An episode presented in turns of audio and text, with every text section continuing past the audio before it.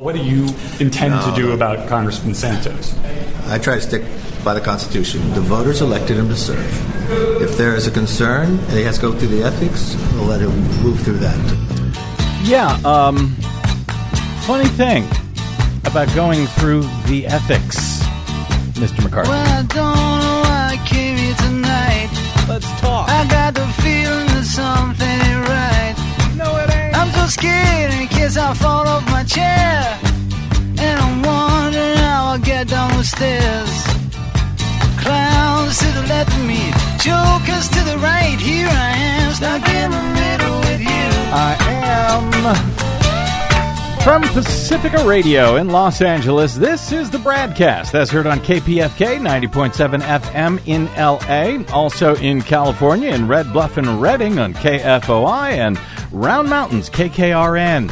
Up in Oregon on the Central Coast on KYAQ, Cottage Grove's KSO, Eugene's KEPW in Lancaster, Pennsylvania on W News, Maui, Hawaii's KAKU, in Columbus, Ohio on WGRN, Palenville, New York's WLPP, Rochester, New York's WRFZ, down in New Orleans on WHIV, out in Gallup, New Mexico on KNIZ, Concord, New Hampshire's WNHN, Fayetteville, Arkansas's KPSQ, in Seattle on KODX, Janesville, Wisconsin's WADR in Minneapolis, St. Paul's, AM 950 KTNF. We also stream coast to coast and around the globe every day on the internets on the Progressive Voices channel. Netroots Radio, Radio for Humans, NicoleSandler.com, Radio Free Brooklyn, Workforce Rising, No Lies Radio, Verdant Square Radio, Detour Talk, and most of your favorite podcast sites. Blanketing Planet Earth, I'm Brad Friedman, your friendly investigative blogger, journalist, troublemaker, muckraker, all around swell fellow says me from bradblog.com. Thank you very much for joining us today for another thrilling edition of the Bradcast. Yes, news with context. If you can imagine such a thing. What a concept. Glad to have you here. Glad to have you here as well, Desi Doyen. Hi, how are you? Doing okay. As the bipartisan House Select Committee investigating the Donald Trump incited January 6th insurrection at the U.S. Capitol and the disgraced former president's many failed attempts to steal the 2020 presidential election wrapped up their work at the end of last year. They referred then Republican leader, now House Speaker Kevin McCarthy, and three other GOP lawmakers to House ethics investigators, charging that those uh, four members of Congress should face probes and perhaps penalties of some sort for their refusal to comply with lawful congressional subpoenas. That after months long standoffs over their testimony, which they never gave to the committee, despite the subpoenas. The committees had issued those subpoenas in May for the testimony of McCarthy as well as uh, Congressman Jim uh, Jim Jordan of Ohio, Scott Perry of Pennsylvania, and Andy Biggs of Arizona, saying that all had crucial information to share about the January 6 attack and the actions of former President Donald Trump on that fateful day on or before or after that fateful day, in truth, but all of them defied the lawful congressional order for testimony and documents. And also, more recently, as you may have heard, there have been referrals to the House, House Ethics Committee regarding new New York Congressman George Santos, who, as it turns out, lied to voters about pretty much everything in his life from top to bottom, from his actual name to his family history, to the schools that he attended or actually didn't, to his religion, to the jobs that he held, etc. For his part, Freshly minted GOP House Speaker Kevin McCarthy said that fellow Republican uh, Santos, as you heard at the top there, should go through the ethics procedure, though he wasn't particularly specific about what that actually means. In fact, there are actually two ethics procedures, at least in the House. One, the bipartisan House Ethics Committee, which operates in secret and rarely takes any actual action, and two, the bipartisan Office of Congressional Ethics, or OCE, which was created back in 2008 and actually makes its findings public. That office, the OCE, might actually have taken action on the January 6 complaints for McCarthy and Jordan and Perry and Biggs, as well as for Santos, but for the fact that, according to my guest joining us momentarily, House Republicans, in approving their new rules package for the 118th Congress last week, seem to have all but killed the Office of Congressional Ethics. How convenient. Longtime congressional ethics expert and lobbyist for Public Citizen Craig Holman will join us momentarily to explain what McCarthy and the Republicans just did and if there is anything that can be done about it, or if this means that there will be essentially zero ethics accountability in the U.S. House for at least the next two years, at least for Republicans anyway. But first, speaking of Republicans and the need for same accountability. Oh, this story may drive you nuts, Desi Doyen. oh, goody. it's a short drive, I know, but still. Uh, so we ended uh, yesterday's program, you may recall, discussing the boom in solar manufacturing that's now taking place across the U.S. thanks to the Inflation Reduction Act, passed last year by Democrats and only Democrats in Congress, signed by President Biden, offering huge incentives to companies to expand the manufacturing of clean, renewable energy project, uh, products here in the U.S. And I suspect we're going to see a lot of that in the coming months as the Inflation Reduction Act kicks in and billions, billions are spent to bring back manufacturing jobs to the U.S. Finally, even as Republicans in the House are pretending that they want to bring back manufacturing jobs, uh, Democrats are actually doing it and Republicans were opposing it last year. At the same time, in the great Commonwealth of Virginia, Republican Governor Glenn Youngkin is apparently focused on things other than jobs. He has asked the state legislature to send him a new 15 week ban on abortion rights in Virginia, even after Republicans took a beating on the issue across the country last year. But while Republicans won back a narrow majority in the Virginia State House back in 2021, when Youngkin was also elected, Democrats still hold a narrow majority of their own in the Virginia State Senate.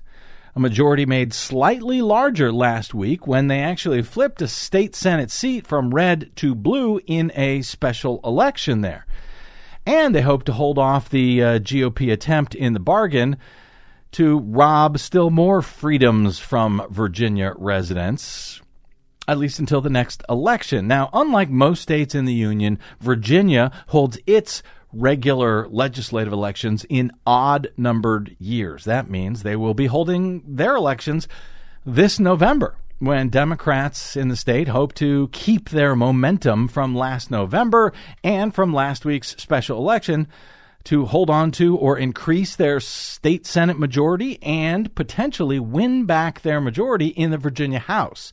So hopefully, I'm really hoping that state voters are paying attention to what Governor Youngkin is doing in the state. Like, for example, in addition to seeking a 15 week ban on abortion rights, just last month he killed plans for a major new electric vehicle battery plant in the state. Because so much for bringing manufacturing jobs back to the U.S., as Republicans pretend to want.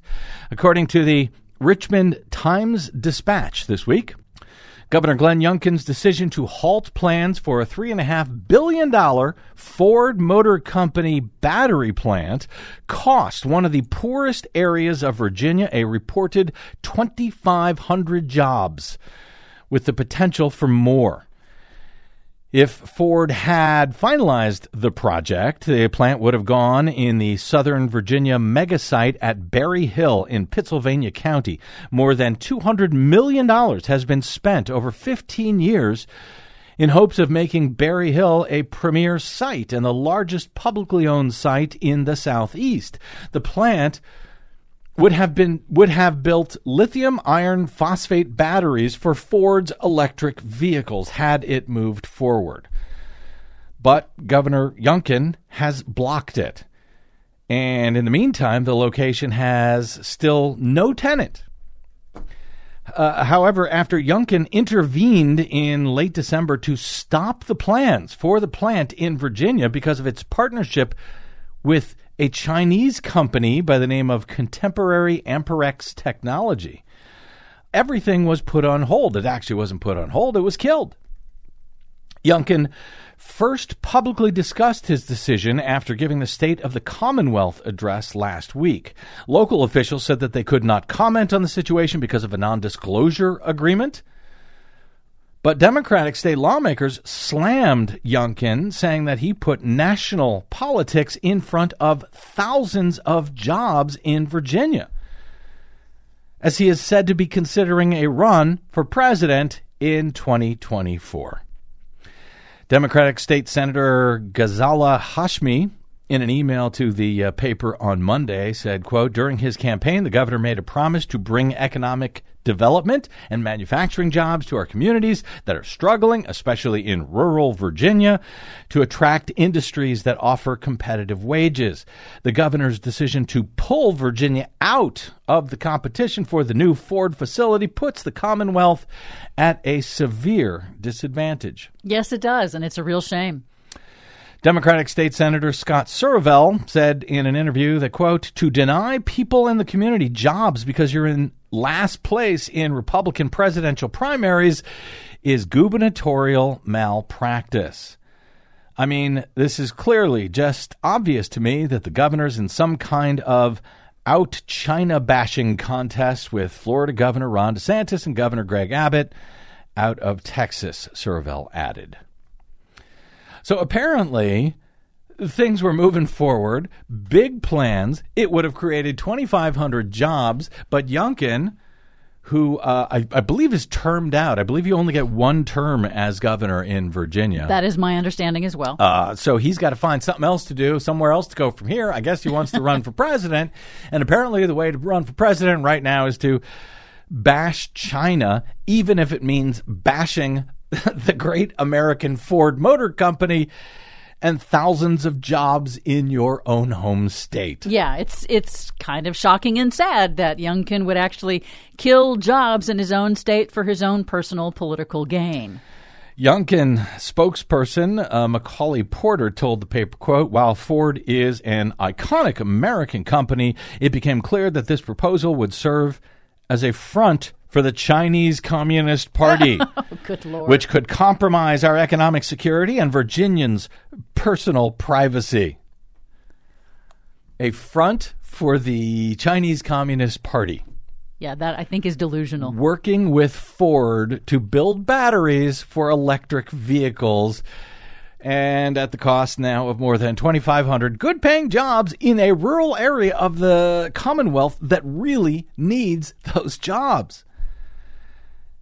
The employees of the plant would have been Ford employees. No, they would not have been employees of the Chinese Communist Party. This plant will be built. That's the thing. It's going to be built. Ford is, is reportedly looking at uh, Michigan now for the plant. Americans will get those jobs. They just won't be Americans from Virginia. And I sure hope voters remember exactly this sort of thing when we get to November in Virginia. Republicans who represent the area in the uh, General Assembly did not respond to a chance to comment this week to the paper. I'll bet they didn't. It, it's really kind of amazing. Yeah. Uh, the uh, roughly 3,500 3,500 acre mega site at Berry Hill is a joint public partnership owned by a regional authority along with the city of Danville and Pittsylvania County. City and county officials hope to attract major industries that would bring thousands of jobs to the site. Except why would they? If they can find out that, oh, $200 million in, we're going to cancel it because, you know, the governor wants to be president. Yep. So I don't think that's the kind of contract that any self-respecting corporation is going to uh, to put up with that. Uh, the uh, regional authority in this case, again, a, a, public entity, has owned this park for nearly 15 years now, and no industry has located there yet. Mm. 15 years. and they had this huge potential contract with Ford Motor Companies, and Youngkin found a way to kill it. I, it just turned away a major project that would have been thousands of jobs in the area. So, you know, I know Americans have a short memory. I know that uh, November is a thousand years from now. Yeah. But boy, I do hope they remember this. Uh, in his State of the Commonwealth address last week, Youngkin called on the General Assembly to forbid Chinese Communist Party affiliated entities from buying farmland in Virginia. However, when the paper uh, inquired about this, the governor's office could provide no instance of this ever actually having happened Yes, in it's all- Virginia. yes, it's all complete and total bunk. There is nothing of the kind actually happening, and I think people need to be aware that Republicans are working very hard in every single state, especially states that they control, to protect the oil and gas industry and kill off any competition. In the Wyoming, Did you say states they control? They control. Oh, they control. Okay. Cause, Yes. Because this is also a matter of trolling. The you know Oh. pretending we're going to give you manufacturing jobs. Psych. We didn't really mean it. Yeah, no, they're just trying to kill off any kind of competition, and electric vehicles do um, pose a huge, huge competition for the oil and gas industry. In fact, in Wyoming, a uh, state assembly committee tried uh, to propose a law to ban electric vehicle sales in Wyoming by 2035 because, oh, you know, that's just going to be bad for our local oil and gas industry. It didn't survive committee, but the fact that they actually proposed it at all, Yeah. I think, is a sign that we can expect more of this from Republicans. So the suggestion by the paper, by the Richmond Times Dispatch, that this is all about uh, 2024 presidential politics and trying to out uh, China bash Mm-hmm. his competitors. You're suggesting, Desi Doyen, there's more to it. That Yes. it's also about helping out the oil companies and k- keeping this uh, huge movement now towards electric vehicles yes, from moving forward. It can be all of the above. It can, and it probably is. I suspect you're probably right.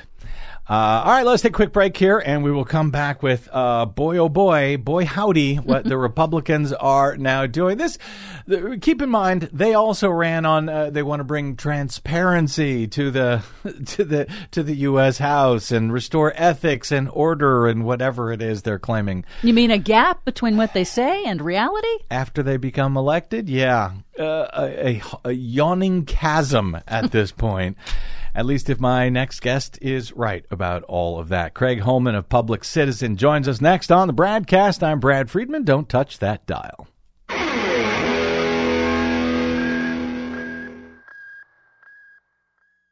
Hey, this is Brad. Just a quick thanks to those of you who stopped by bradblog.com slash donate to help Desi Doyen and I stay on your public airwaves. You're the only thing that keeps us on those public airwaves. We don't rely on uh, corporate support or political support. We rely on you, and your support is needed now more than ever at bradblog.com slash donate. Thank you.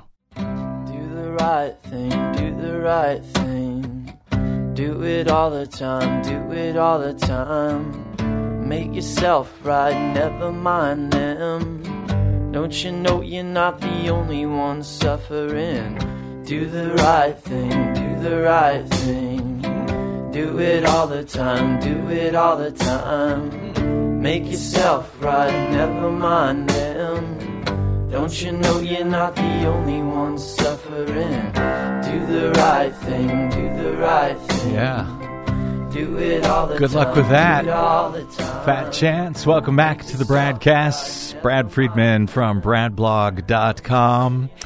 Last week, as new members were finally being seated in the 118th Congress, the newly elected House Speaker, Kevin McCarthy, was asked in a congressional hallway about whether serial liar and fabulist George Santos, a newly elected congressman from New York, would or should be seated given all of the lies that have now come to light about the man and his apparently completely fabricated resume and life story. What do you intend to do about Congressman Santos? I try to stick by the Constitution, the voters elected him to serve. If there is a concern and he has to go through the ethics, we'll let him move through that. But the one thing I think, he, it's the voters who made that decision. He has to answer to the voters, and the voters can make another decision in two years. You know, in America today, you're innocent until proven guilty. So just because somebody doesn't like the press you have, it's not me that can have can oversay what the voters say. The, the voters are the power. The voters made the decision, and he has the right to serve. If there is something that rises to the occasion that he did something wrong, then we'll deal with that at that time. If there is something that he did wrong, well, uh, who would make that determination in Congress? McCarthy says that Santos will, quote, move through the ethics, but it's not entirely clear, at least to me, what he means by that. Prior to being derailed for a full week just after the first of the year, thanks to a full 15 voice votes of the entire chamber of uh, the House before the new narrow GOP majority in the U.S. House was even able to complete its first order of business, selecting a new House Speaker in Kevin McCarthy. There were warnings about the House's second piece of business in the new Congress. That would be the passage of a rules package needed to govern the House over the next two years. There were many warnings, in fact, warnings which became louder and more troubling as that first week while trying to select a House Speaker included seemingly round the clock secret negotiations between McCarthy and the far, far right flank of his caucus, who made demands that would reportedly be sealed in some three still secret pages of agreements attached to the eventually adopted rules package. The concessions McCarthy made to the obstructionist wing of his party, at least the ones that we know about, include lowering from five to one the number of members required to force a vote on ousting the Speaker at any time, a change that the California Republican had previously said he would not accept, but of course he eventually did. Promises were also made to expand the size of the House Oversight Committee to allow more members of the Hard Right Freedom Caucus to sit on that high profile committee. And as we've learned more about since passage of the package, one of the promises made by McCarthy was to allow GOP House members to threaten to sink the U.S. and perhaps global economies by making demands to cut spending on things like Medicare and Social Security in exchange for voting to raise the nation's debt limit, the amount of money that the government is allowed to borrow in order to pay for the stuff that has already been appropriated by Congress and presidents of both parties over the years. That debt ceiling according to the Treasury Secretary, will be reached this week, after which the department is able to take so called extraordinary measures to prevent the first ever U.S. government default on its debts. But those measures, in lieu of a simple vote to raise the government's borrowing limit, only work for so long before we simply run out of money to pay our bills. For the first time in history, that, experts from all sides of the political and economic spe- spectrum warn, is likely to crash the economy, the stock markets, cost millions of jobs, and perhaps result in a nationwide or even worldwide recession or even depression. Even the threat of failing to raise the debt ceiling, as we saw in 2011, the last time Republicans were in control of at least one chamber of Congress, with a Democrat in the White House who they hoped to harm by pretending that all of this was an exercise to cut government spending and lower the national debt. It isn't. It's just a simple technical vote needed to borrow the money to pay for the stuff that we already bought. But even that threat, as we saw in 2011, of allowing the government to default resulted in credit agencies for the first time ever lowering the credit rating of the U.S. government, costing us hundreds of billions of dollars in the bargain. So much for Republicans pretending to give a damn about the national debt. But receiving far less attention in that GOP House rules package was another troubling new provision that has good government groups very concerned changes to how ethics related complaints about members of Congress are to be handled. According to a summary of the GOP's proposed rules changes before passage, the package would impose term limits of eight years for the eight board members of the Office of Congressional Ethics, or OCE, an independent body established in 2008 that investigates complaints about sitting members of Congress. Any board member uh, members who have exceeded those term limits would be removed according to this new rule. The rules package also requires the OCE board to appoint any new staff within 30 calendar days, and that the hiring and compensation of those staff members would need to be approved by at least four sitting board members. Good government groups decried the proposed changes, saying they would hobble the way the OCE functions. Quote, this is a very smart way to do it. Uh, uh, Kedric Payne of the Campaign Legal Center, a former OCE deputy chief counsel, told Time magazine, because it looks as though the office still lives, but in fact, it doesn't. Aaron Scherb, senior director of legislative affairs at the nonpartisan watchdog Common Cause, said uh, that the changes would, quote, handcuff and significantly weaken the OCE.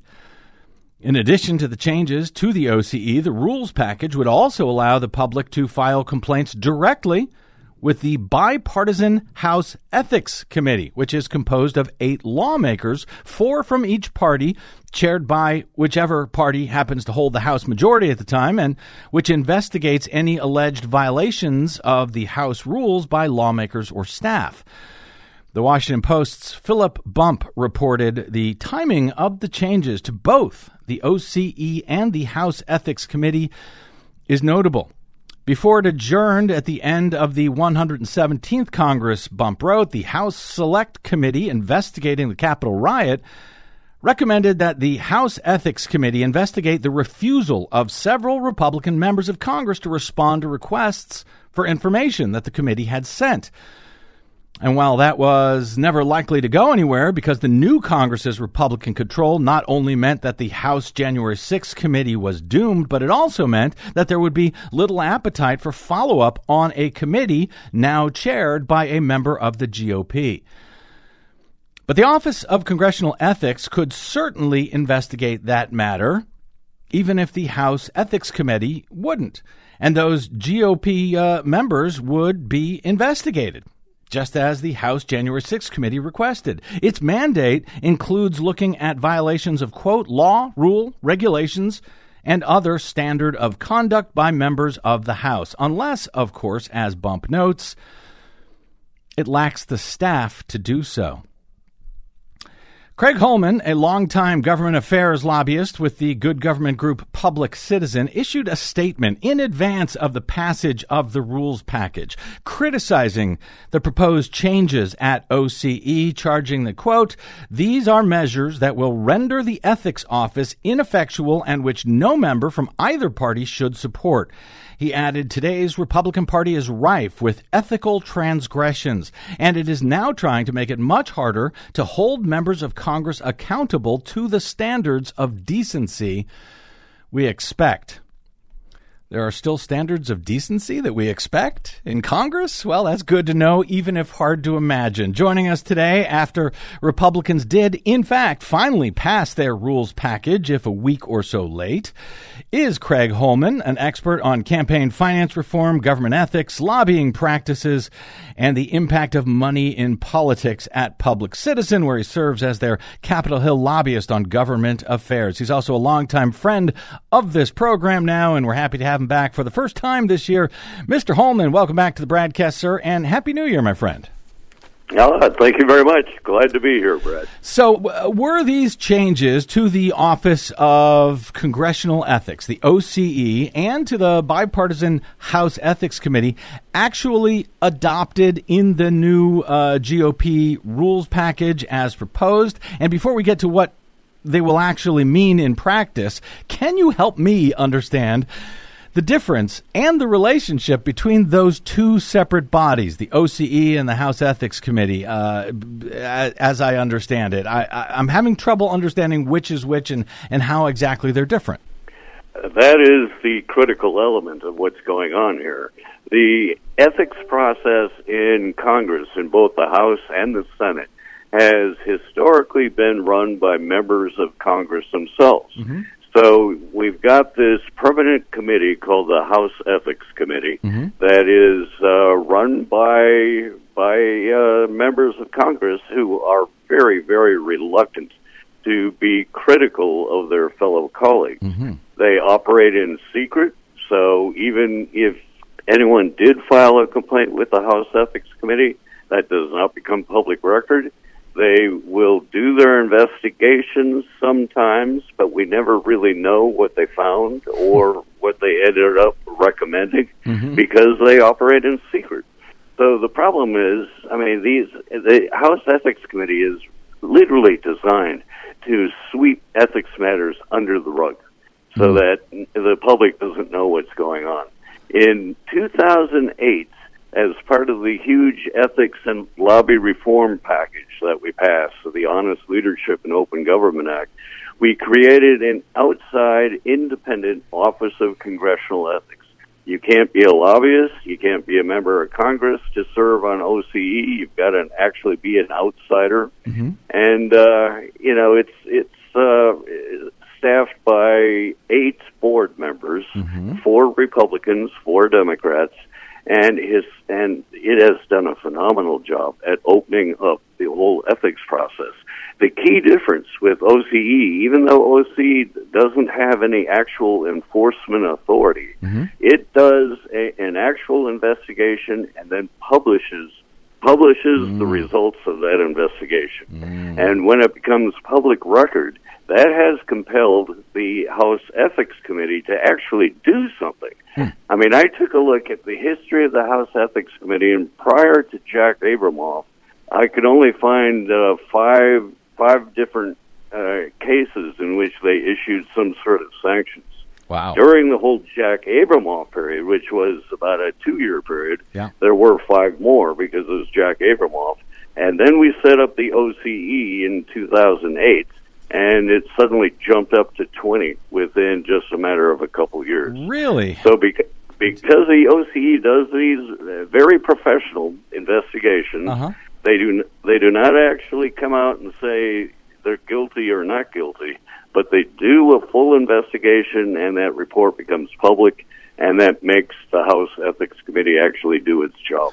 So when when House Speaker uh, Kevin McCarthy, as he did last week, I believe, uh, when he was asked about you know this uh, George Santos, this liar and fabulist, or Anthony DeVolder, which appears to be his actual name before he ran for Congress, when McCarthy was asked about Santos and whether he should be seated, McCarthy said, "Well, he is seated. If there's a concern, he will go through ethics." That, according to the man who apparently just, you know, passed a package to kill the Office of Congressional Ethics. But when McCarthy refers to going through ethics, do you have any idea what he was talking about? Was he talking about the OCE or the House Ethics Co- uh, uh, Committee? Uh, which would be the appropriate route for something like this? Well, the appropriate route would be the Office of Congressional Ethics, which is public. But what McCarthy has in mind is he is essentially gutting OCE, so there will not be a public investigation either of McCarthy violating the subpoena rules or of or of George Santos. Instead, those complaints would just go to the House Ethics Committee itself, which operates in secret, and whatever they're going to do with it, uh, we probably won't even know unless George Santos or McCarthy wants to tell us. And- you, you see, this Yeah. this is part of McCarthy's plan. I mean, he, he wants to keep this stuff non-public, and that way they can they can just sort of sweep it under the rug. Hmm. If if OCE still existed, and and this is a big if, we don't know if they're going to be able to get together in 30 hmm. days or not. If they still existed, they would pick up these cases on their own, and they would do their own independent investigations hmm. and release a public record of it. And that is something McCarthy just could not tolerate. And and the House Ethics Committee itself, it's uh, eight, I believe, eight members, four Republicans, four Democrats. The uh, whoever uh, has the majority in the House at the time chairs it. But as you say, it it stays secret any investigation, and I presume there's penalties, right? If the for example, in a case like this, if they investigated Santos, they found some wrongdoing, but they tied four to four, it would go nowhere and it would die in the committee, and there would be penalties for any uh, Democrats on that committee who actually discussed publicly what it was that they learned or what they decided in that House committee. Correct? That's right. The whole history of the House Ethics Committee just shows that they really are there uh, to protect their fellow colleagues. They are not there to try to issue punishments. They really don't want to stir up the nest and make any kind of controversial decisions. So uh, they they just, I mean, if this is the end of it, if we lose our, our public accountability through OCE, you can expect, uh, you know, there's there's going to be nothing coming up from the Mm. House Ethics Committee regarding George Santos or uh, you know or the Speaker. Yeah, you mentioned uh, Kevin McCarthy and uh, his failure to answer to the subpoena of the January 6th committee. There was also uh, the January 6th committee asked uh, for uh, probes of Pennsylvania's Scott Perry, Ohio's Jim Jordan, uh, along with McCarthy and others for failing to answer subpoenas for documents and questions and so forth. When the House January 6th committee was asking for an eth- ethics investigation, were they asking the House Ethics Committee, or were they asking essentially for the Office of uh, Congressional Ethics to do that probe? They were referring it to the general ethics process, which means the House Ethics Committee could have taken it up had they wanted to, but uh, also leaving it open for OCE to step in and actually deal with this issue. So they just made the referral to the congressional ethics process itself, and and quite frankly, uh, only OCE would have picked this up. So, unless uh, there were changes in the final rules package that was passed, I know there were two major concerns that you and Public Citizen and some of the other good government groups were uh, very concerned about on the uh, Office of Congressional Ethics.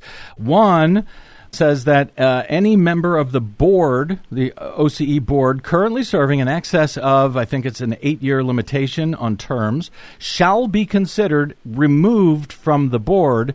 And two, the provision regarding appointment and compensation of staff shall require an affirmative vote of at least four members of the board not later than 30 calendar days after the date of the adoption of this resolution. So, uh, A, were those uh, measures adopted, uh, Craig Holman, as originally proposed? And if so, what are your specific concerns about each of them? They were adopted, and it's a one-two punch to shut down the Office of Congressional Ethics. First of all, the term limits just applies to the Democratic members. So you've got three of four Democrats who are now terminated from the board of directors of, of OSCE. Uh, that means there are three voting Republicans and one voting Democrat that will have to staff the entire Office of Congressional Ethics within 30 days. Now, if they were to work in harmony and unanimously agree on the staffing positions, OCE could continue to function. But I would fully expect McCarthy to apply pressure on the Republicans not to allow that type of unanimous consent. Then we get to the second punch, and the second punch is the board only has 30 days to staff the entire Office of Congressional Ethics and then cannot make any changes after that 30 day window. Well, it's going to take Jeffries more than 30 days to reappoint three more uh, Democratic board members. So the board is largely going to be dysfunctional. And after that 30 day window, the whole staff of OCE gets fired. You see, it's, it's a very, very strategic one-two punch Yeah. to close down the ethics process. You know, back in 2017, Uh-huh. the last time Republicans took over the House, they tried to shut down OCE as well, but there they did it much more blatantly. They were just passing a rules change that shuts down OCE. Mm-hmm. That brought this huge wave of public protest.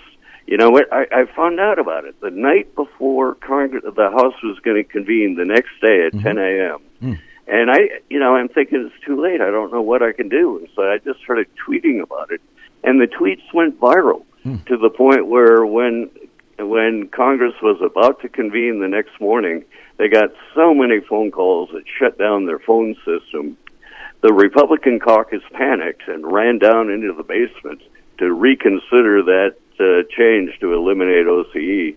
And it took them a good three or four hours before they finally did convene Congress and they decided to drop their effort to eliminate OCE. This time around, McCarthy played it smarter. It was more subtle. Mm. Uh, so it made it difficult to try to get the public mobilized on this. We, we got a lot of phone calls and emails going in to Mm-hmm. the House complaining about it, but it wasn't the same sort of public reaction we were able to garner in 2017. Uh, well, and, it seems like, yeah, he's subtle about it, uh, and the Office of Congressional Ethics will still exist, but if it exists this way, uh, it sounds from your description, it'll have three Republicans, it'll have one Democrat at best. They won't be able to hire anyone else, and it can it will it even go forward as a body in the, in that way over the next two years? It will not because after that 30 day window, uh, there's no staff. So there's no investigators. There's there's no one able to do the work of OCE. So it will effectively shut down OCE. Now, what I am trying to do right now is I- I'm trying to like get Jeffries to make three very fast, rapid appointments to the board of directors. Uh, but I, d- I don't think you can do that. I mean, the vetting process just takes longer than a month. You got to find someone who's willing to put in a lot of time for very little pay Uh-huh. uh, to be on a board that is not very popular among members of Congress, and that's that's hard to do. But I'm encouraging Jeffries to try to do it as fast as possible, Uh-huh.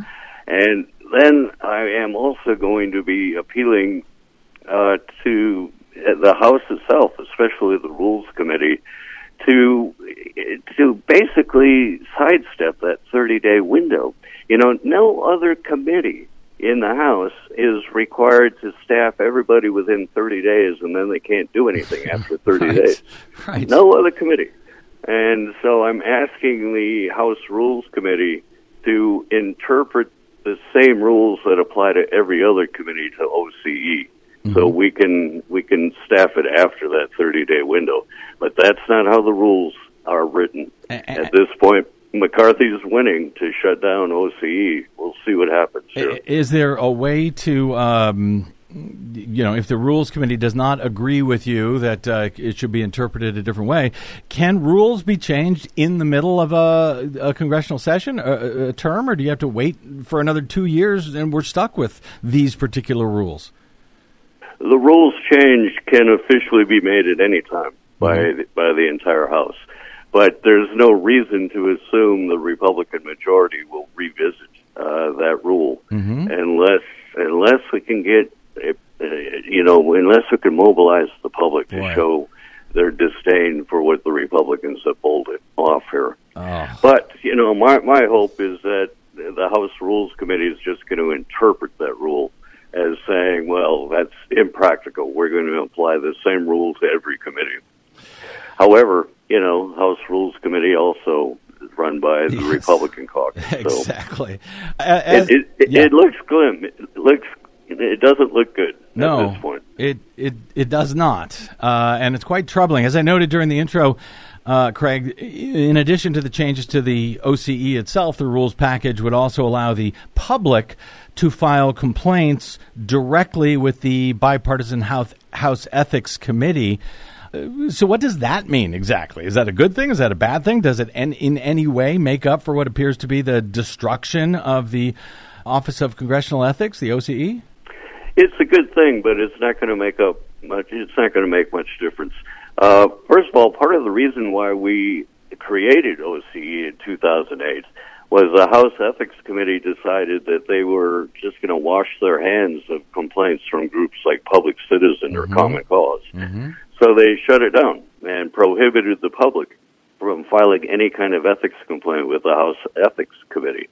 So we created OCE uh, to accept public complaints, and and we also made their whole the nature of the job entirely public, and that's that's made all the difference. Now it's it's good that to allow the public to file complaints with the House Ethics Committee, but once again, I want to point out they operate in secret. Yeah. You know, uh, Yep. we're not going to know what's ever come of any of those complaints Yeah. that the public may have filed.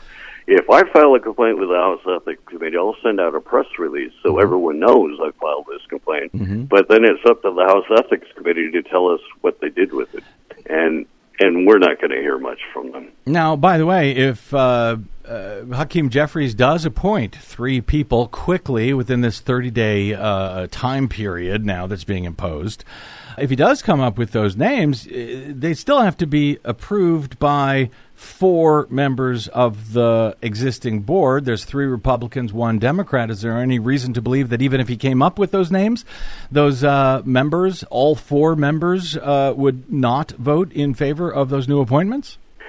Well, the the board itself, uh, since OC was created, tends to make unanimous decisions. I mean, they're it, they're not as polarized as as Congress is and the House Ethics Committee.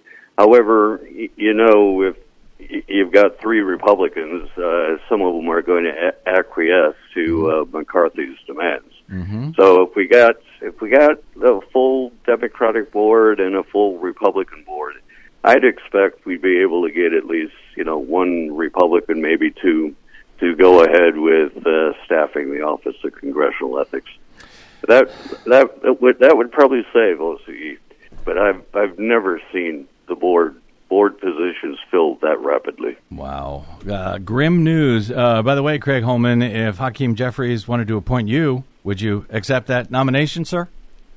I'm a lobbyist, so I'm prohibited from serving. I see. That's how you're going to get out of it, eh? I gotcha. All right.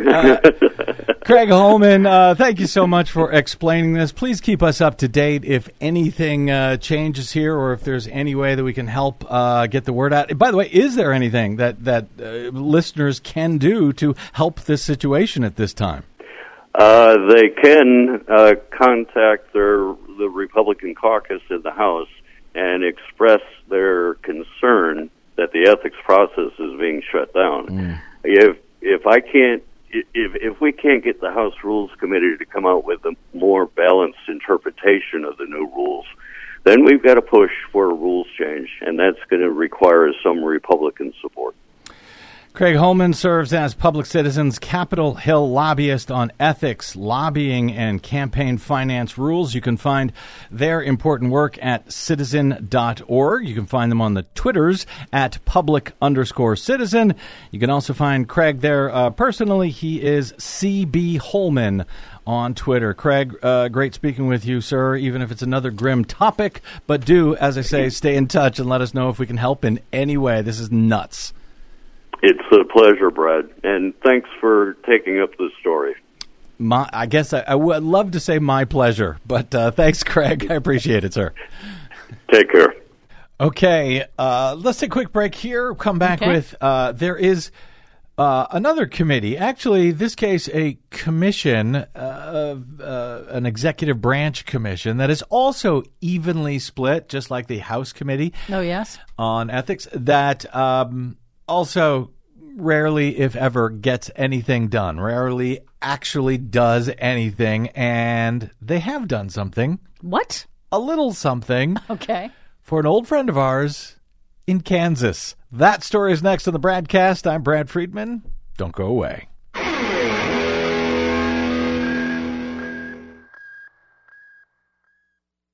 What the public hears on the public airwaves matters. Please help us stay on your public airwaves by going to bradblog.com slash donate to help keep us going. That's bradblog.com slash donate. And thanks. All in all, it's just another brick in the wall. Yeah, that's what it seems. Welcome back to the Bradcast. Brad Friedman from bradblog.com. So last week, Democratic Governor Laura Kelly called for leaders in Republican leaning Kansas to follow the lead of the state's residents and, quote, turn down the volume on this hate, this vitriol, this divisiveness in politics. Good luck with that, Governor. That as she started her second term in uh, as governor, this time alongside a new hard right state attorney general in Kansas.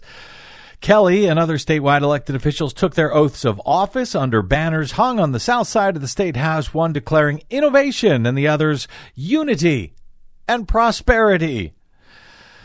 The inauguration ceremony also capped a big political comeback for uh, our old friend, Chris Kobach. Oh, boy. The uh, now Kansas uh, state's new attorney general, believe it or not. Over two decades, Kobach gained a national reputation by advocating for strict immigration and voting restrictions under pretend claims of massive voter fraud by Democrats that he was unable to find any actual evidence of during his two year, his uh, two terms, his 8 years as Kansas's Secretary of State as he became a lightning rod for controversy in the state.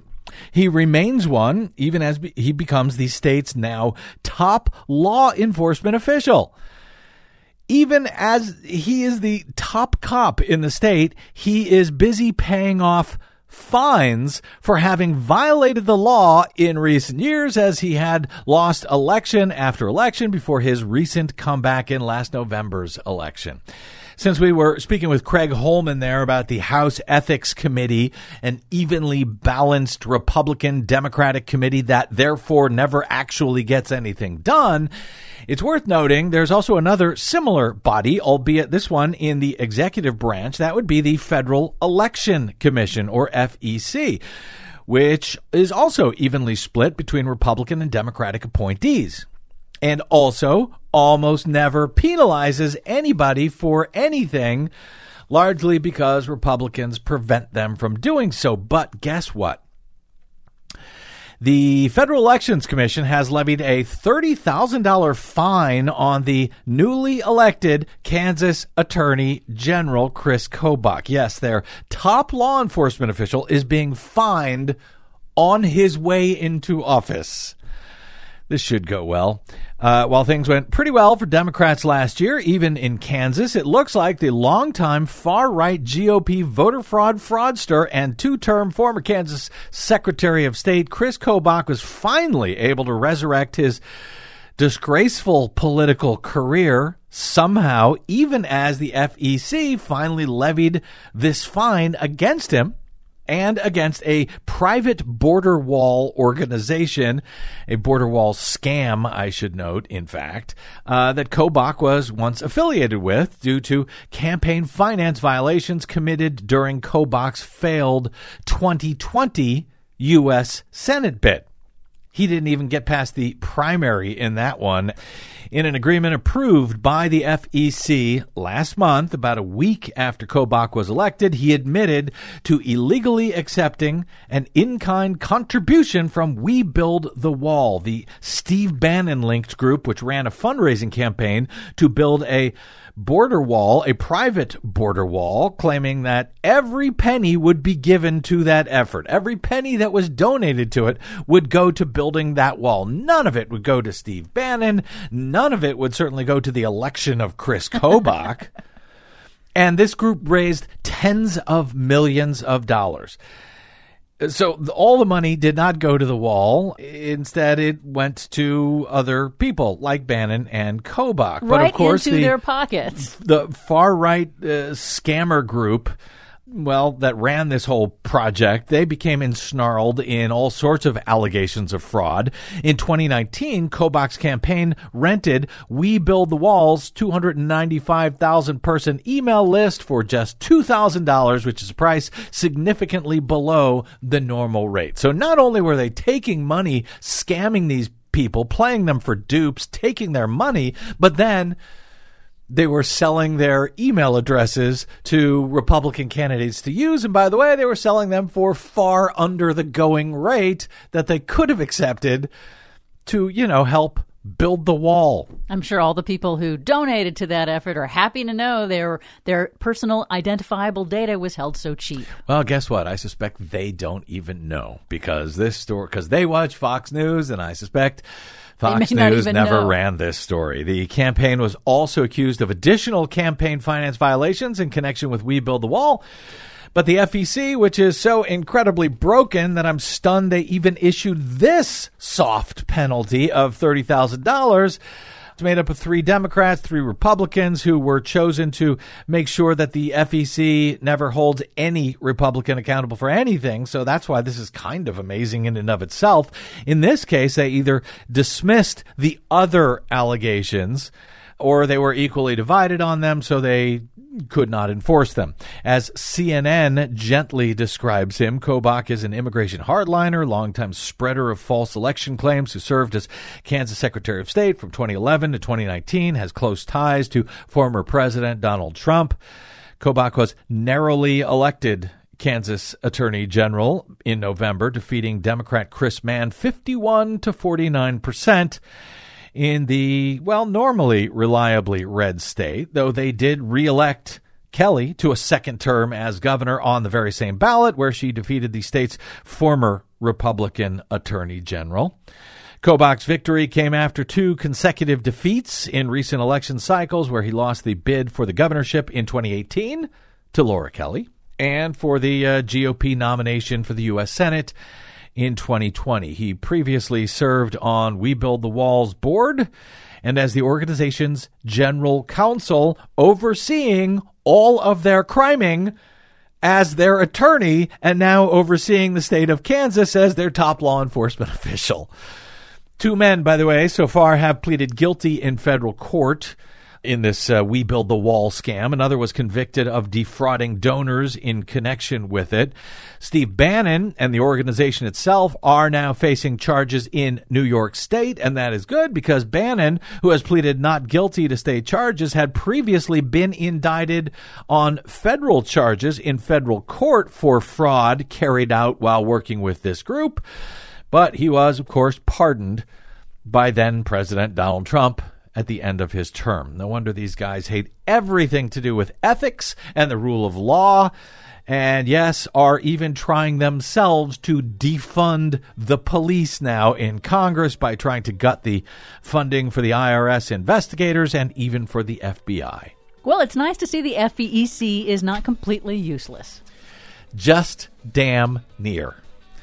Anyway, we got to get out. My thanks to our producer, Desi Doyen, to my guest today, Craig Holman of Public Citizen, and to all of you for spending a portion of your day or night with us. It is always appreciated and a great honor. If you missed any portion of today's program, download it anytime for free at bradblog.com. There is no paywall there, thanks to those of you kind enough to support our efforts by clicking on one of those donate buttons or stopping by bradblog.com slash donate. Drop me email if you like. I'm bradcast at bradblog.com. Always good to hear from you. And you will find me on the Facebooks, the Twitters, and the Mastodons at the Brad Blog. We will see you there. Until we see you here next time, I'm Brad Friedman. Good luck, world.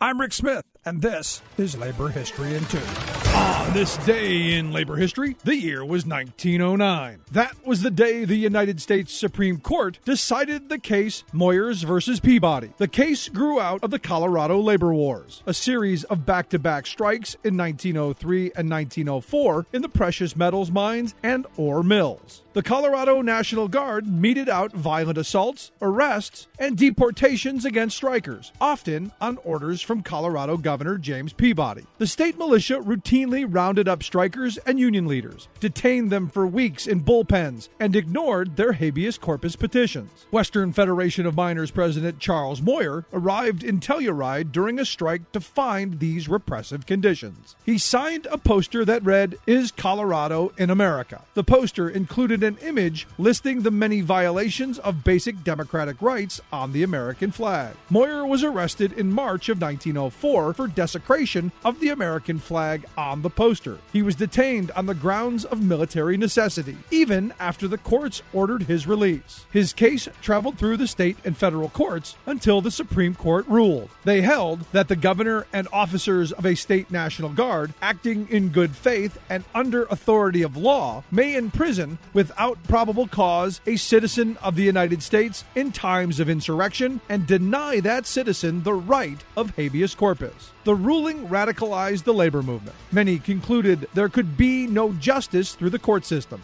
A later case successfully challenged the ruling on the basis that the claims of insurrection were subject to judicial review. The ruling, however controversial, still stands today and was invoked after 9 11 in the 2004 ruling Hamdi versus Rumsfeld. For more information, go to laborhistoryin2.com, like us on Facebook, follow us on Twitter at laborhistoryin2.